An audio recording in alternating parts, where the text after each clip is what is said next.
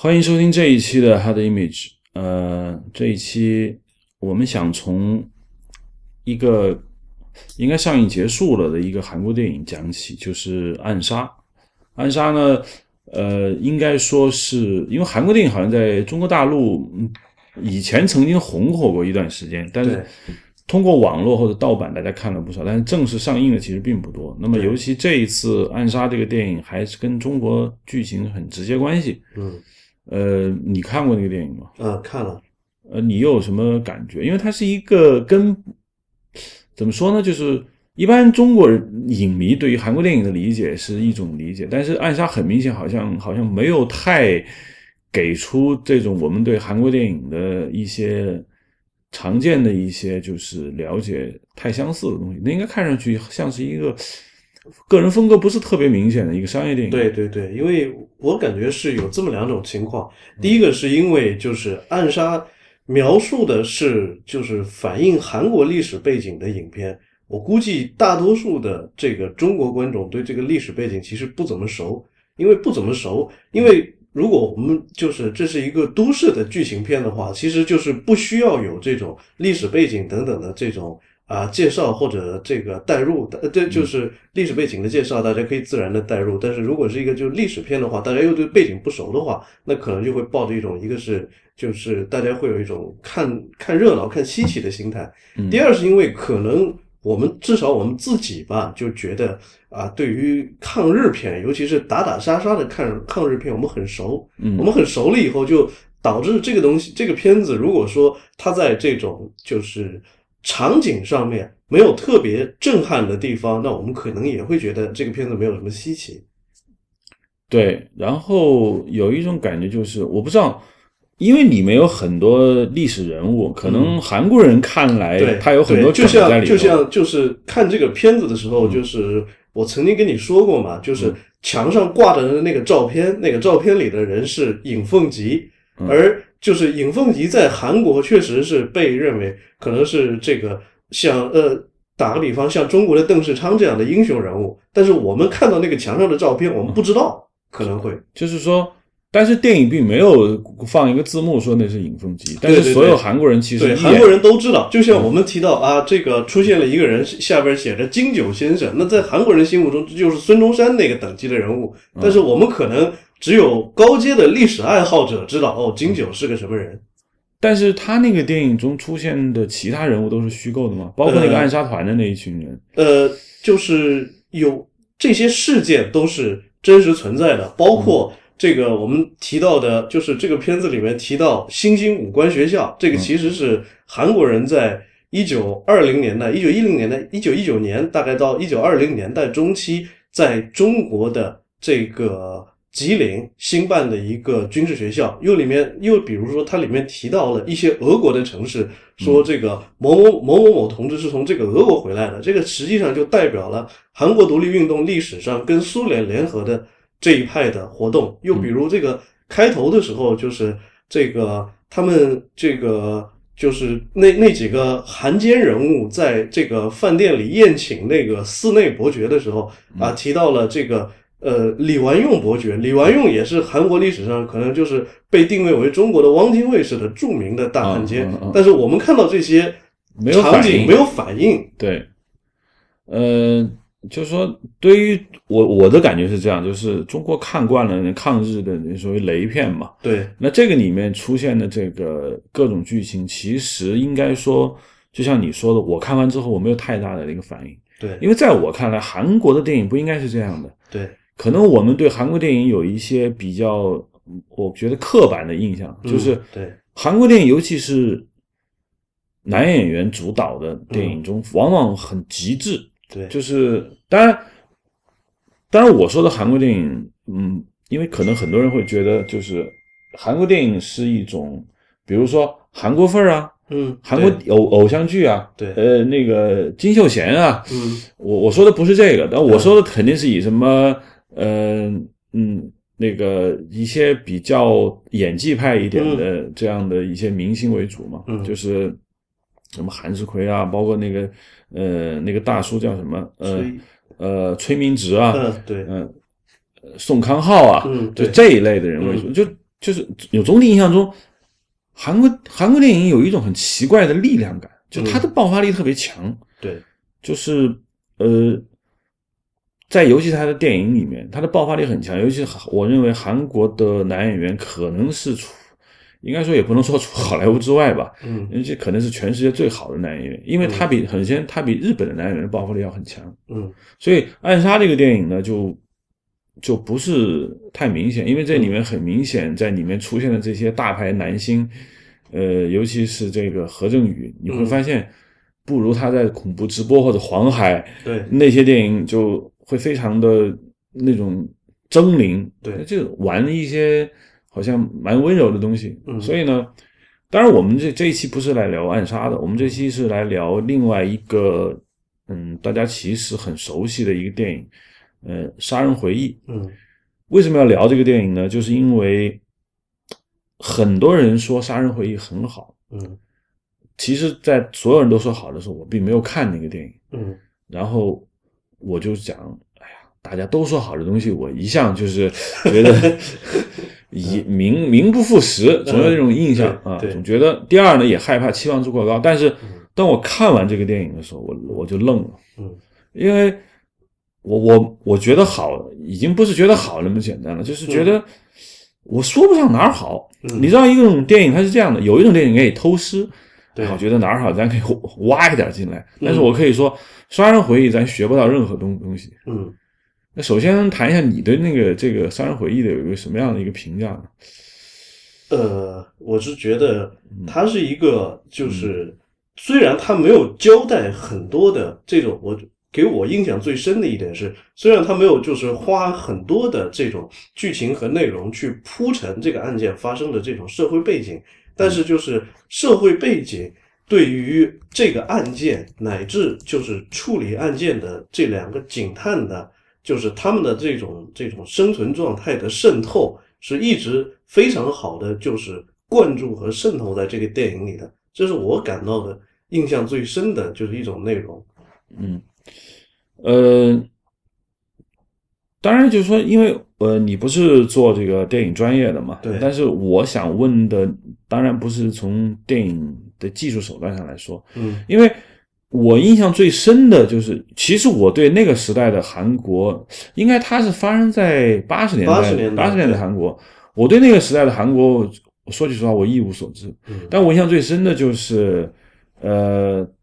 大概是宋康昊演的那个乡村警察，嗯那个飞起一脚，嗯。就他那种办案，嗯。就是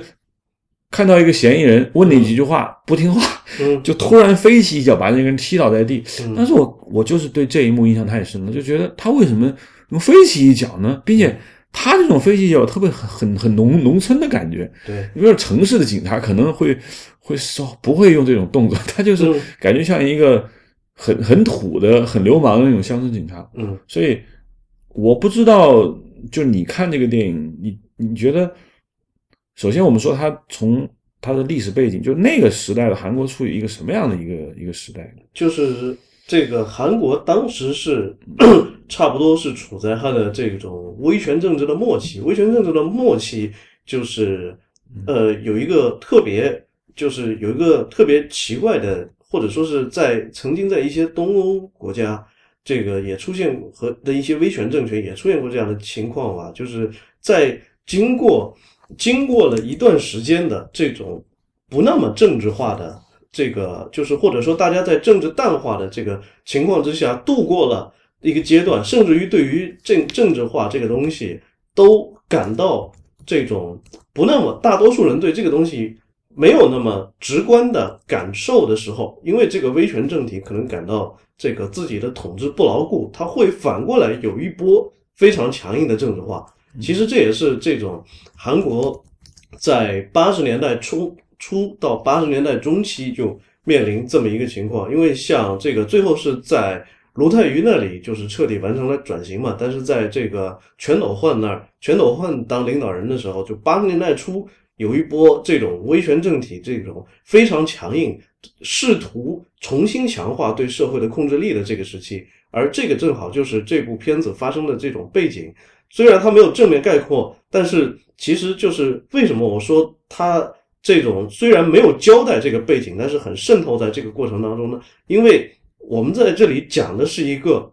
凶杀案，凶杀案恰恰是不那么政治的，嗯但是又因为它不那么政治，所以其实没有人关心在这个或者说是这种警以警察为代表的国家暴力机器，其实并它的作为一个整体，并不是那么关心这个案件这个是否以这种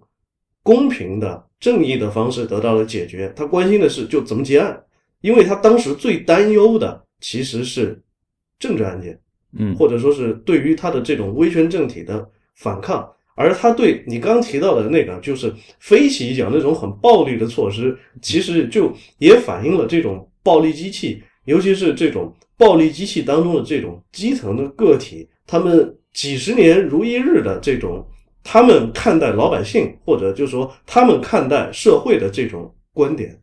就如果他们想，因为这个电影就像你说的，警察并不是想找出真凶，对当然名义上是如此，但是他感觉上这些警察想急于破案，对要把这件事情赶紧解决。对我觉得跟中国在应该说在胡时代维稳这个是很很像的一种感觉。对那我觉得他就是出于在这种考虑情况下，使得这个凶手很难被找出来。对因为他们总是找到一些错误的东西，并且警察在办案的过程中显示出了一种粗暴，甚至是一种觉得呃，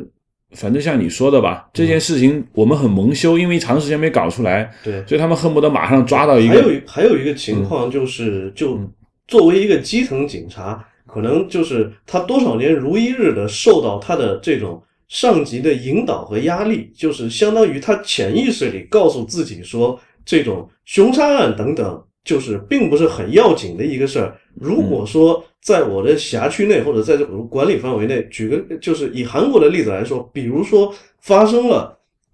反抗政府的运动，又比如说来了一个北朝鲜特工，那可能是那是一个政治性很高的这种案件，那么就对当时的这种朝这种韩国的威权体制来说，那对他来说是如临大敌。但是凶杀案，凶杀案对于社会秩序的破坏当然是这个现实存在的，但是对他而言，他认为危害性也许没有北朝鲜或者说没有民主运动来的那么大。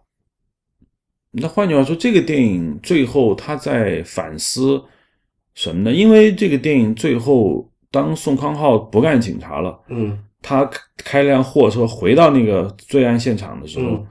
他听到小男孩说他曾经见过一个人趴在这里。对对对，那他脸上的表情，你认为他说明了什么问题呢？就是因为时间过去了嗯啊，是不是可以理解为在威权时代过去以后，嗯。当时他的那种心态和他过了十几年以后的这个心态变化不一样，因为他会觉得，就是这个电影就最难理解的就在这儿，嗯。就是到底宋康昊演的那个警察，他到底觉得这个案件对他个人意味着什么？嗯，因为最终他们明知道凶手在那里，嗯。但是他们没有办法，因为那个 DNA 检测嗯。是不确定嘛，对，所以我的理解是，当然我首先没有从你这方面去理解，我的理嗯解是在真相面前人是无无力的。我当初是这么理解，就觉得，嗯呃，警察是去寻找真相的，嗯。但是真相往往只有上帝才懂。嗯。人在真相面前的无力感，造就了他的倒数第二场戏，就是在那个火车隧道那里，对。两个警察还因为他们俩证件不一样，性格也不还打了一架，对。然后他们有一种非常，实际上是我觉得是一种崩崩溃。那最终他放弃了警察这个职业，因为他认为他付出了这么多，最终他得他得不到他的答案，嗯然后他就放弃了。等他放弃回来以后，重新看到真相再一次摆在他面前的时候，他的感觉是一种，我不知道是因为从电影的角度来说，这很难理解，这也是可能这个电影非常让人着迷的地方。嗯那你觉得对于真相的人的这种无力感，嗯能不能和他的政治层面的隐喻有某种关系？我觉得是有，因为其实这个这个追寻真相的努力为什么失败？我觉得就是除去这种这种啊技术层面，当时可能 这种断案手段等等还相对比较原始，人力也不怎么够。这个另一个重要原因是，就是也许只有他一个人关心真相，嗯。因为其他的人，不管是他的这种这种合作者，还是其他警探，甚至于，但是这个更重要的是，就是在他之上的整个这种暴力机器，乃至整个国家体制都不关心这件事情，只有他一个人带着一种啊这种，无论是说追求正义也好，无论是说这个呃成就他个人希望这个破获这种案件的那种满足感也好，只有他实际上就是只有他孤单一个人在做这件事情，并且认为这件事情就有意义。如果单单是跟他这种合作的那个这个警察对这件事不在意，那还是另一方面。关键是就是那一个警察就其实是代表着整个暴力机器乃至国家对于这种案件的一个这个基本态度，而且这种态度是这个不是一朝一夕造成的，那可能就是说从朝鲜战争结束以后，从这种李承晚的从李承晚再到后来朴正熙的威权政体，就几十年如一日的造成了就是这么一种情况。而他一个人看上去，你看上去说他是只是想破获一个奇怪的这种这种嗯。连环杀人案，但是某种意义上，他是在这种违背这个整个国家机器几十年如一日的以政治优先的这样一种这个呃就是这样一种基本趋势，而就是这种抵抗实际上只有一，就是说即使。这次小小的抵抗成功了，比如说破获了这个，我们这个讲讲的开一点，就算破获了这个案件，然后就是说实话又能如何呢？他可能就是给予他，即使破获了这个案件，除了满足他个人内心啊，终于可能真相大白了，他个人内心有一种解脱感，但是就是就整个体制、整个国家给予他的这种褒奖和。肯定也不会有那么多，嗯。然后这个电影中出现的那个小镇让我印象很深刻，就这个小镇是一个，呃，应该说它里面我因为我看的时间也比较长了，就是它出现了一些小镇上面的人谈论政治的一些场面，对，然后也出现了小镇对于这个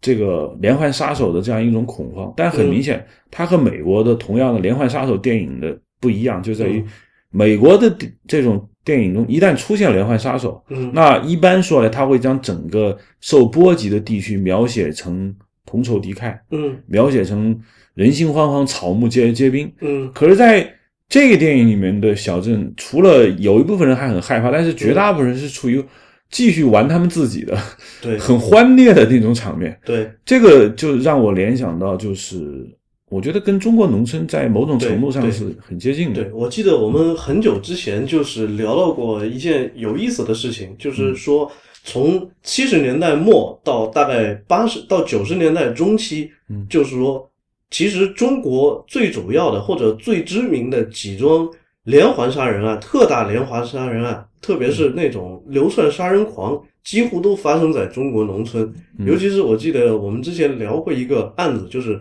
中国最大的杀人狂叫龙志明，其实就是在八十年代，相当于这个他是一个陕西的一个农村人，他就是每一天他，我感觉他就是有反社会人格，他每一天就是他生活在陕西一个非常贫穷的农村，然后每个每个星期他都到那个一个比较大的镇上，因为这个通有铁路通过集镇附近，他就在那个车站、这个汽车站和火车站那儿四处溜达。就是看见有这个好像在找工作的这种外地人或者农村人的这个样子，就说我们家要垒猪圈，然后我雇你到我们家去垒猪圈。等这个人到了他家，他就用锄头把这个人给打死，然后埋在他们家的菜窖下面。最后是从他们家最后发现，就是从八十年代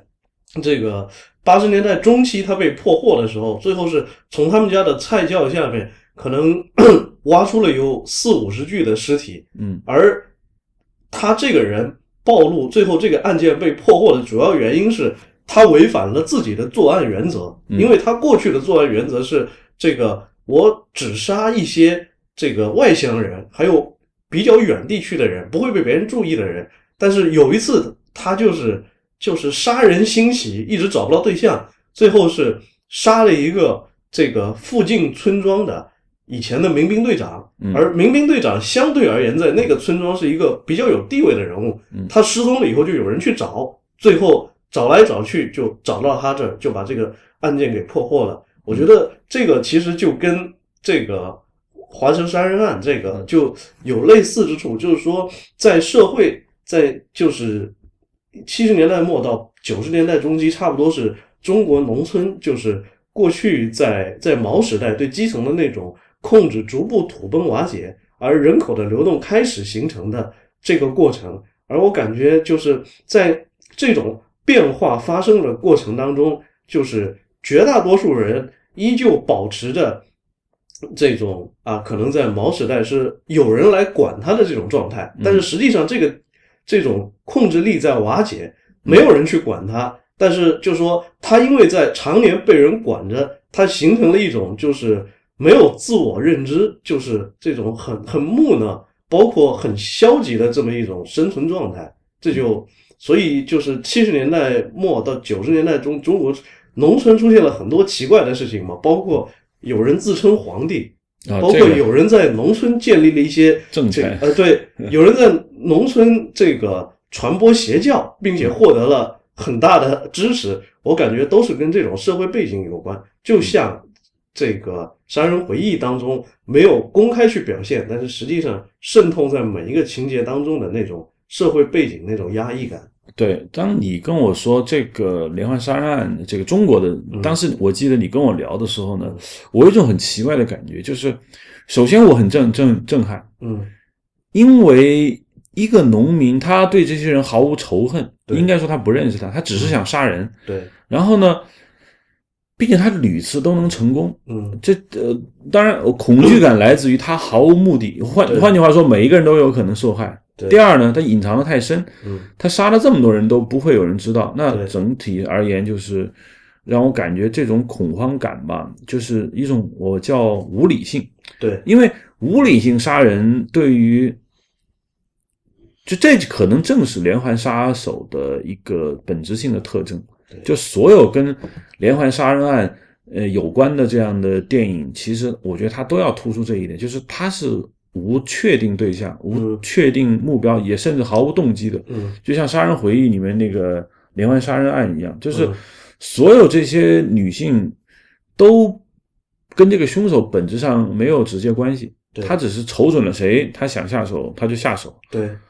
所以我我有一次我记得我看那个我那天我偶尔回忆，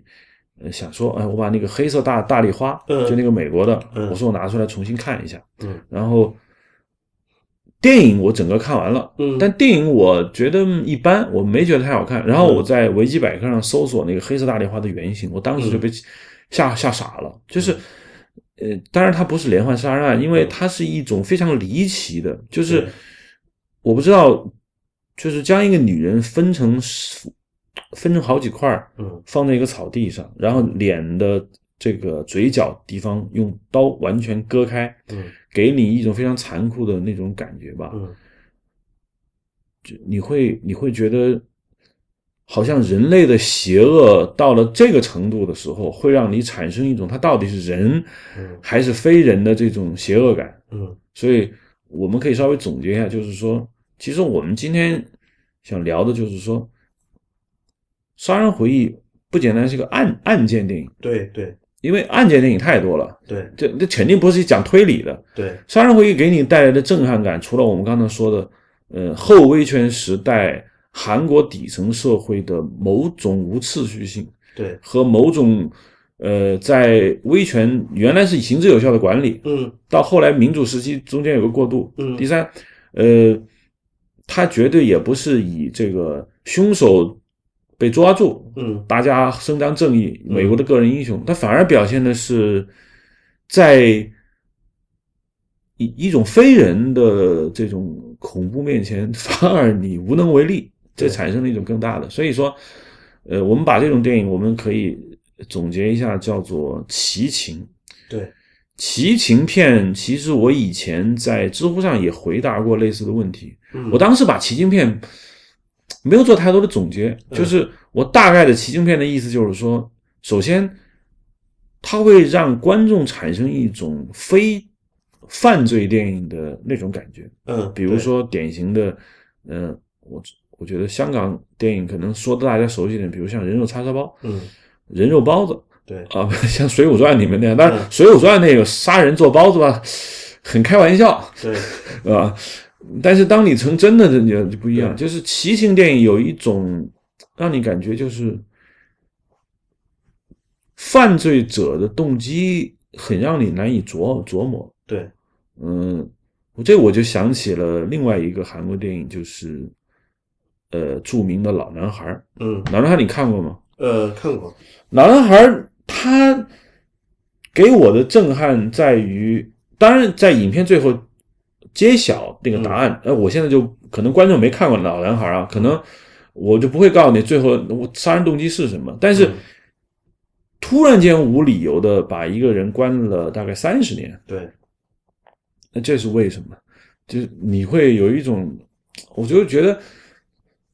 就是莫名其妙吧，很嗯。很很奇怪的一种感觉，就是嗯。你把我杀了都可以，或者你把我怎么样都可以，但你把我关三十年不告诉我任何理由，这种折磨是非常非人的，就是非常奇、奇怪的。嗯还有就是，比如说，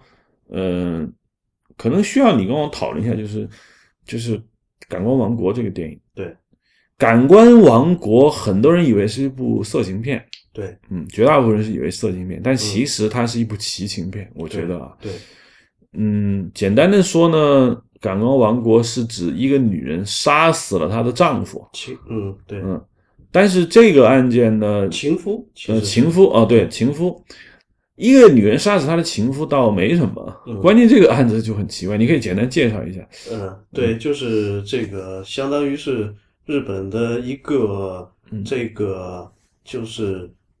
居酒屋的一个陪酒女，然后阿不定，然后杀死了她的情夫，然后就是把这个生殖器割下来绑在自己身上，然后就开始了逃亡，最后被抓获的这么一个事情。嗯而我一开始也没有理解为什么像这个大岛柱他们对这个事情，或者说是对这个事件有那么浓厚的兴趣，嗯以至于这个《感官王国》在日本应该至少也拍了两版吧？对，就是后来也拍了一版，对就是黑木瞳演的对黑木瞳是新版，对对，就是为什么他们对这个事情有这么大的兴趣，以至于这个包括这个每个这个片子拍出来之后，就民间能够引起非常热烈的讨论。直到我一个很有偶然的机会，我有一天看了一本日本新闻时，我突然明白了这件事情。为什么？因为阿部定事件发生的背景是在一九三六年的春天，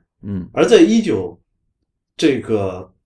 三六年的二月，发生了著名的二二六兵变，就是相当于日本的这个驻东京的近卫师团的第一联队发动了一场叛乱，嗯然后把这个财政部长等等大臣等等几个主要的大臣杀死，首相差点被打死，最后这个叛乱被平定。这个电这个片子大家都知道，就拍过，就是这个事件大家都知道，拍过好多相关的片子。嗯但是就是就我所知，为什么我看了日本新闻史才搞懂这件事？因为他说，在二二六兵变之后，形成了两个情况。第一就是民众对所有的事情都这个就感到有一种幻灭感，因为过去觉得说皇军肯定是忠于天皇的嘛，嗯。现在皇军敢发动叛乱，嗯皇军包围了皇宫，甚至杀死了很多大臣，就大家就觉得在国家生活当中，因为日本在三十年代从从九一八事变开始一直在对外扩张的这样一个时期，现在就说有一种动荡感。现在的情况是，连军队也开始反，甚至开始反对天皇了。那他们就觉得生活当中的一切事情都具有不确定性，它有种很深的幻灭感。嗯第二就是说，虽然兵变被平息，但是整个政坛都笼罩的一种，就是无整个社会笼罩的一种被这种军人和军国主义气息控制的这样一种气氛，因为大家都不知道什么时候他就会又发动一场兵变，嗯或者又杀一批人，大家都很恐惧，以至于就不敢违背军队的这种啊、这种任何形式的要挟。这里面有一个很有意思的事情，就是阿布定这个事情这个发生之后，东京的一些主要的报刊报道了这个事件，但是因为他们不能把生殖器写在新闻里面，这个不雅，嗯他们就想用一个什么东西来代替呢？结果有人就说这个，呃呃，有一个记有一个军事记者就灵机一动，他说：“要不我们就写这个局地吧？局地就是日本军事术语的局部的意思。嗯但是这个报纸的社长看到了这句话，非常害怕。为什么害怕呢？因为他说，这个在九一八事变，在满洲事变的时候，关东军发表的战报里面说，这个满洲是重要局地。嗯你现在写把局地割下来，你是不是触怒军队？他们把你抓起来枪毙怎么办？嗯最后他们改了一个字，把局地改成了局所。嗯这个意思是差不多吧，也是一个隐晦的指代。但这故事什么意思呢？就是说，当时军人或者说是这种军国主义造成的恐慌对整个社会的渗透，以至于到了他们连一个词都不敢随便用的地步。嗯，这种情况下发生这个阿布定事件，大家就觉得阿布定给予了人们一种确定性。首先是嗯因为阿布定追求他的爱情，嗯追求到了偏执的地步，嗯，这就跟军人这个今天杀大臣，明天包围皇宫这个情况好像不一样，在动荡的生活当中，给使大家感受到人间还有真情在，人间还有一种偏执的专一的感情在。就跟一九八四说的，就是性是一个很本能的东西，对，在呃，把一九八四里面就是公他那里面的党说 OK，我们要禁欲，为什么呢？因为性有一种让党产生失去控制的感觉，因为性是本能的。那换句话说，阿布定有可能是在日本那个时代，就像你说的，人们有一种幻灭感，嗯。找不到永恒的价值。嗯。那性是人们应该说不太容易广泛讨论，对，但是又感到真实存在。阿布定这种我们叫做啊，我们中国现在的术语叫很奇葩的一个一个女人，她对性如此之着迷，对。在性游戏中杀死情，因为她不是故意的嘛，对，她只是情人说 OK 窒息我会让我更爽，嗯。然后她带着她的生殖器到处行走，就让人感觉就是说，就像你说的，他对于性的那种执着，突然间人们总觉得啊，这是一个活生生的人，对。这是一个能让我感受到这种力量的人。对，嗯还有一个情况就是因为就是刚好可以顺着你这一点讲下去，嗯就是因为当时的日本是已已经一个高度政治化的社会了，嗯每天大家在报纸上，甚至于这个记者在报道的都是政治事件、军事事件，嗯这个今天入侵了哪里，明天内阁被推翻了等等这样一些事情。突然出现了一个高度的非政治化的事情，嗯。就所有的人都感到终于可以缓解政治给他们带来这种无孔不入的这种压抑感了。嗯。于是就说，当时甚至有这个日本的记者说嘛，说阿布定是拯救日本文明的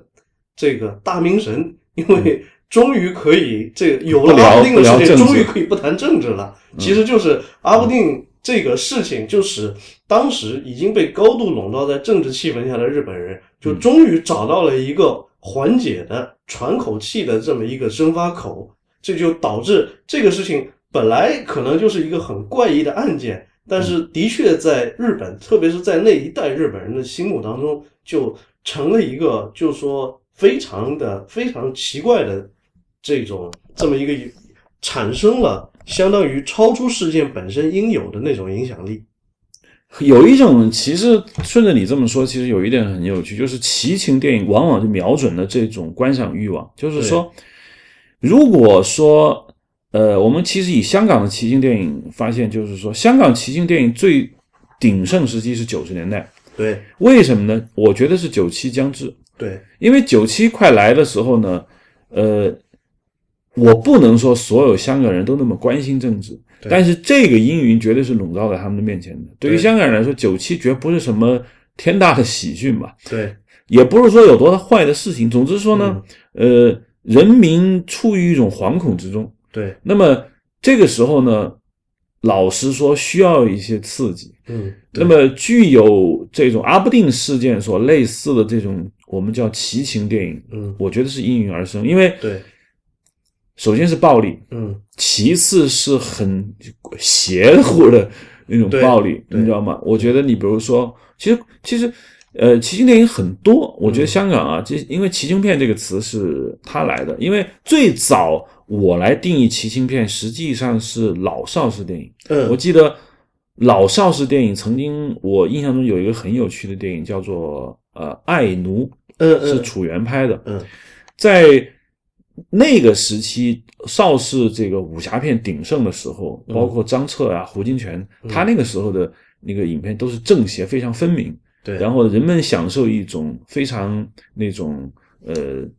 可以说很模式化的、嗯。很固定的那种观赏情趣。但楚原不同，嗯。楚原特别是爱拍那个古龙的小说，嗯。那古龙的电影其实就是一种相对来说就比较奇情，因为嗯。古龙首先他的人物是正邪很不清楚，第二呢，古龙里面的人物活着的动机就不是当英雄，对，就很奇怪。那么楚原后来拍了一个叫《爱奴》，当嗯然里面出现了女同性恋镜头。嗯对，据说后来朱元平又拍了个《贱奴》，其实，也我觉得这两者有有相似的关系，就是说嗯。当时邵氏就打出了这个电影叫奇情片，也就是说嗯。奇异的爱情。嗯奇情片的定义其实没有太清楚讨论之前呢，其实我们刚才说的奇情片有一大部分的类型实际上叫做奇案片。对，呃，奇案片应该说香港第一部奇案片就是《三郎奇案》。对，诶，就是从影史上来说，《三郎奇案》是第一个奇案片。当然，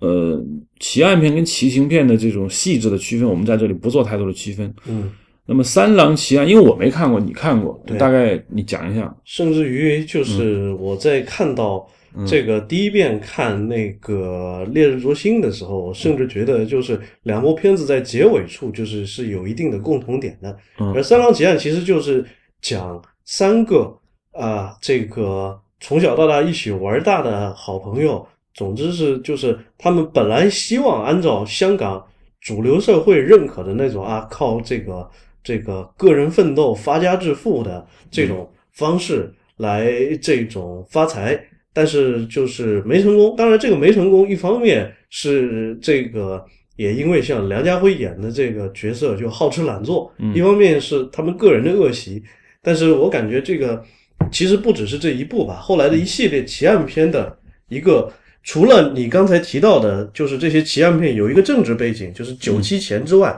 我觉得还有一个很重要的是，八十年代以后拍的这波奇案片，他们反映的这种社会背景，应该是在香港的这种贫富对立嗯和阶层分化已经固化的情况之下的一些事件。嗯，因为可能在六七十年代，也就是香港所谓作为这种四小龙成长起来的这个阶段，嗯啊，大家可能抱着理想主义，嗯还有一点理想主义吧，就是美国是理想主义，认为这个啊、人人都能发财，人人都能成李嘉诚，李嘉诚是正面楷模。嗯。但是进入八十年代中期之后，其其实这种贫富的分化，这种社会阶层的分布就已经固化了，就导致像《三郎奇案》里的这个三郎这样三个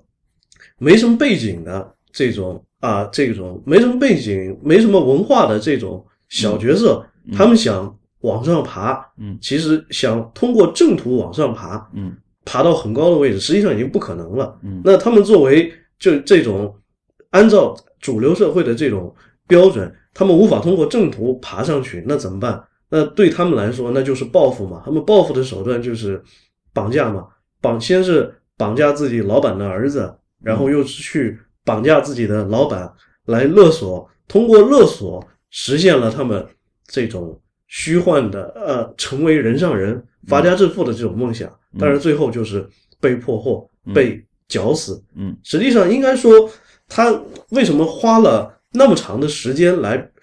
表现最后他们三个挨个被绞死的这种情况呢？我觉得包括就是这最后的大概二十分钟的剧情是特别受好评的，就是像梁家辉在在当中的表演特别受好评的一个很重要的这个原因就是是表现他们在死亡面前仍然有恐惧，包括仍然有道德上的忏悔，嗯。但是在他们想去做这种，呃，想去搞绑架去杀人这个事情的时候，就他们没有被任何的这种困扰或者呃这种道德感或者恐惧或者困扰，几乎是高高兴兴的就去了。嗯，这个嗯。很奇怪，就是呃，利尔卓星也是三个人是吗？对。对对对，我不知道这两者有什么联系，因为嗯。我看到烈日灼心最后那个用注射死刑那个嗯。场面的时候，我也很奇怪，嗯。因为中国电影向来不这么拍，对。呃呃，这么拍，我我我我没有搞明白是为什么，对。但听你这么一说呢，我觉得有可能，因为不排除是受了因为我我我问了曹导演，他说他没有看过这个片子。啊我说没有，对我当时的感觉就是，那就小说作者要不对就对 看过因为对因为如果说他只是描写一个三个年轻人不想通过传统的途径嗯获得社会地位，干了这么一票，然后被弄死了，这是一个非常正常的一个电影，没有什么可说的。如果他最后有二十分钟表现了绞刑的过程，尤其是呃罪犯面对死亡的这种复杂的心态，对。我觉得他就符合了这种把这个电影可以上升到一个台阶的这么一个过一个一个事情。对。关键是，呃，因为如果说《三狼奇案》是第一部奇情电影呢，因为从九十九应该从九二年以后有一个电影叫什么《羊羔医生》，嗯对。嗯，任达华演的那个我看过。对。之后所有的奇案片就跟尸体有关系了，对对对，人肉叉烧包，嗯呃，包括什么溶尸奇案，嗯就是他就在尸体上打交道，就是对他所谓的奇，就奇在呃犯罪动机的模糊性对和对作案手段的残忍残忍性。嗯但是我一直有一种感觉，就是嗯除了猎奇之外，当然这个很本质，嗯观众一定要看一个不一样。但是对为什么它总是诞生在一个微妙的社会阶段？对，比如说香港的九七，嗯。比如说像像刚才你说的，就是电影反映的是韩国威权时代结束。嗯。那么其实在中国嗯。有一段时间也有很多我们叫做犯罪片嘛，对。因为我看过好几个，但是我现在由于国产电影印象不深嘛，嗯。就没看。就是总之有一些很奇奇怪怪的杀人案，嗯。但是就像你刚才说的这个那个农农民杀案一样，嗯。就是我认为对于尸体的残忍的对待，对于作案手段的残忍性，反映了一个很深刻的社会现象，就是他们用这种方式，我觉得是对政治做一种抵抗，嗯包括电影人也好，嗯电影人选择这么去拍，我认为也是对社会政治制度的一种抵抗，哪怕是下意识的。嗯我嗯不知道你你怎么看？嗯，就是嗯。其实我就觉得嗯。奇案电影这个很重要的这个奇案电影，尤尤其是香港电奇案电影很重要的一个特色，就是它反映的这些主角几乎都是社会边缘人。对，比如说这个《三狼奇案》里面是这个三个这个没能通过一般方式爬到上面的小伙子，本地小伙子都是平民家庭出身，而这个《神港奇兵》系列反映的是大圈仔，也就是这个偷渡到香港去的这些大陆人，嗯。在不为主流社会所容的情况下，成为了犯罪团伙这样一个事情。嗯。包括像这个《八仙饭店人肉叉烧包》里面黄秋生演的这个伙计，嗯。也是被这种主人所排挤。包括像这个后来出现的呃这个一系列奇案电影，比如说这个以孤儿院为设定的，其实在香港的后来在一些电视剧里也出现过，都是有真实案件作为基础的孤儿院里的这种霸凌甚至杀人事件。嗯。这些其实都是慢慢在那个阶段，我觉得这个麦当雄，当然这个他有很糟糕的一面，他非常猎奇，喜欢对。拍一些猎奇的情节。但是我感觉就是很可贵的一点是，他把越来越多的这种关注放向这些边缘人群，就让香港人知道，就是说在甚至于在大家觉得啊这个风平浪静，或者说是这这种经济社会发展相对比较良好的七八十年代，也依然存在，就说相当大群体的这种边缘人群，包括就说存，就说香港，我们过去最近几年其实已经表现的比较充分了，但是在九十年代的时候，没有人意识到在香港也存在广泛的族群和阶层的对立，对，但是就通过其实某种意义上是通过奇案电影这种方式把它给揭露出来了。对，呃，我突然想到了一个电影，我不知道，一、我觉得应该是完全可以算奇情片，嗯。就是《午夜守门人》。嗯。呃，电影很简单，就是讲述一个，就大概发生在五十年代末期的欧洲，嗯。然后一个逃窜出来的前纳粹集中营的军官，他嗯。逃脱了这个就就是审判，嗯。他逃到了维也纳的一个一个酒店里面，遇到了一个女孩儿，那个女孩是他以前在关集中营里面认识的一个女孩，然后影片就开始进入回回忆段落。嗯。这个电影最最有趣的地方在于什么呢？他描写了这个纳粹军官和这个女孩的爱情，嗯。尤其这个女孩是以性虐嗯。为基础的那种爱情，也就是说，这个军官一直对这个女女孩在集中营里面对她进行残忍的性虐待，嗯，但是这个女孩很 happy，嗯。很接受，嗯。所以当他们重新在五十年代末期的这个维也纳已经是冷战了嘛，嗯。那种氛围中遇到的时候，他们又重新燃起了旧爱，嗯。然后最后当然很简单，就是最后双双死于非命嘛，因为这个迟早被追杀的。就看那个电影，我就很奇怪，就是说一般说来，电影对于集纳粹集中营的道德审判是绝对火力一致的，嗯，但是他就描写了一个女孩子爱上了一个纳粹军官嗯这么一个故事，就是我觉得很变态。呃，不，我我，但以现在的按照说政治左派的观点看，这这太正常了，嗯那一点都不变态。嗯，我的意思是什么？就是说，这种电影又发生在五十年代的那种冷战时期，嗯就是人们总要被笼罩在一个我觉得一个比较大的历史话语体系之下吧。对，在这种话语体制之下呢，其实每个人有个人的很多小想法，嗯但是不许说，对，即使说了也属于被灭口的阶段。对那电影人可能就看到了这一点，就觉得对为什么小人物的个人与主流历史话语不不相对的这种个人的情感得不能讲呢？那嗯我觉得他要讲一下，这个女孩为什么就不能爱上纳粹军官呢？并且为什么就可以不是那个纯正的爱情？我就以建立在性虐待为基础上，那也是感情啊！你不能说它就不能存在，对，所以他就拍了。嗯，当时我看这个电影，我就特别震撼。当时我完全没转过弯来，我觉得、啊这是搞什么？那现在我懂了。我觉得，如果按照我们刚才所描述的那个背景来说，就是他奇案片要讲边缘人，要讲边缘人对于主流这个社会框架的一种反抗，你就不得不搞出点儿 对其实是搞出点惊天动地的事情出来。对，嗯不然你就很难来描述他们嘛。嗯然后可以稍微做一下总结，就是也呃，其实我觉得，嗯，现现在这个中国现在社会，包括现在整个西方社会，包括香港，包括韩国，好像